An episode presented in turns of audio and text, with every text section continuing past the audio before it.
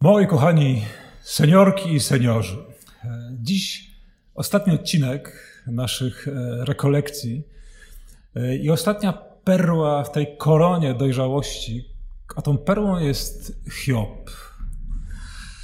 I tak myślę sobie, że e, domknięcie tych naszych rekolekcji, tej naszej drogi historią Hioba, to jest bardzo taki dobry moment, żeby zebrać to wszystko, e, co dane nam było zauważyć, przeżyć, przyjąć podczas e, tych rekolekcji drogami duchowej i ludzkiej dojrzałości. Hiob to jest wręcz taka figura kogoś, kto, komu wali się świat. Ten świat, jaki znał. Świat e, cały, dosłownie cały. Bo w tym jego świecie są i najbliżsi, którzy, którzy giną, i jest jego własny obraz Boga, który w sobie nosił. Jest także jego własne ciało, jego zdrowie. Cały świat wali mu się i on nie odpuszcza. Nie odpuszcza w poszukiwaniu odpowiedzi. I w tym poszukiwaniu e, ma w sobie też taką gwałtowność e, i wytrwałość, i bezkompromisowość pytań. I ma w sobie też taką niezgodę na wszelkie powierzchowne odpowiedzi, które próbują mu wyjaśnić to, co się dzieje. E, ma w sobie taką gruntowną nie, niezgodę i sprzeciw na wszelkie jakieś takie konwencjonalne wytłumaczenia tych dramatów, które na niego przyszły. On szuka odpowiedzi ze źródła. On jest gotów rzucić na szale wszystko, aby spotkać Boga w sposób najprawdziwszy, jak tylko się da.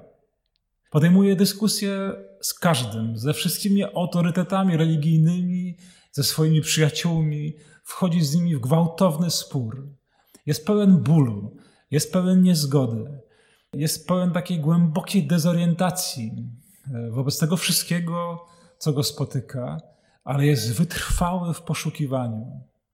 Jest e, niesłychanie zdeterminowany, żeby spotkać Boga.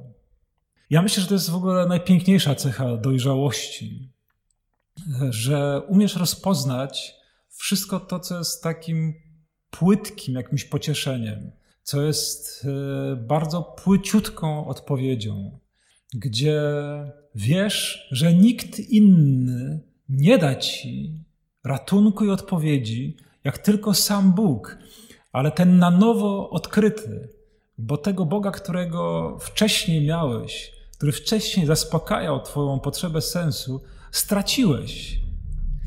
I potrzebujesz w tych wszystkich ruinach czekać płakać i wołać o spotkanie z Bogiem żywym, z Bogiem, który ci przywróci nadzieję, z Bogiem, który na nowo wyprowadzi cię właśnie w ten, na, na, to, na tę granicę tego, co jest niepojmowalne. I tam pomoże ci spotkać się ze sobą w takim głębokim, przejmującym spotkaniu, w którym na nowo usłyszysz te najważniejsze odpowiedzi dotyczące Twojego życia. I widzimy tego starego Hioba na końcu tej księgi, który mówi do Pana: Wiem, że Ty wszystko możesz i cokolwiek zamierzysz, nie będzie dla Ciebie niemożliwe. Któż nie mając wiedzy, ośmieli się podważać Boży plan? Dlatego mówiłem, że nie pojmuję. To dla mnie zbyt cudowne, ja nic nie rozumiem.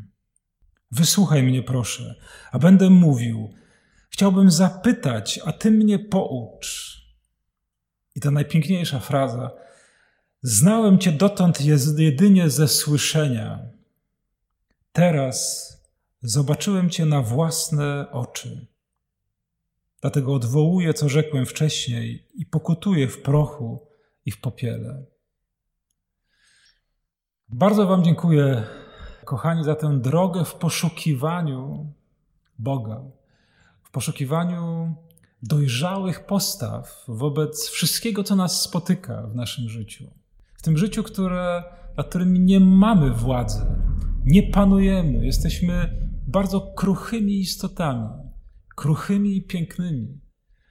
E, a cała dojrzałość polega na tym, żeby umieć to w sobie odkryć kruchość, umieć zobaczyć swoje siostry i braci w ich kruchości, w ich cierpieniu, w ich pytaniach, w ich poszukiwaniu i razem z innymi, e, w całej dramaturgii tych poszukiwań, z, z całą wytrwałością tych poszukiwań, stawać przed Bogiem, aby usłyszeć tę jedyną odpowiedź.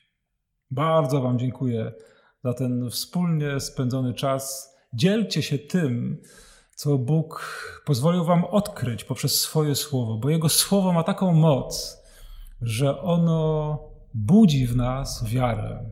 Wiara rodzi się ze słuchania. To słowo ma taką moc, aby rozjaśniać nawet najmroczniejsze zakamarki naszych myśli, naszego serca, naszych intencji.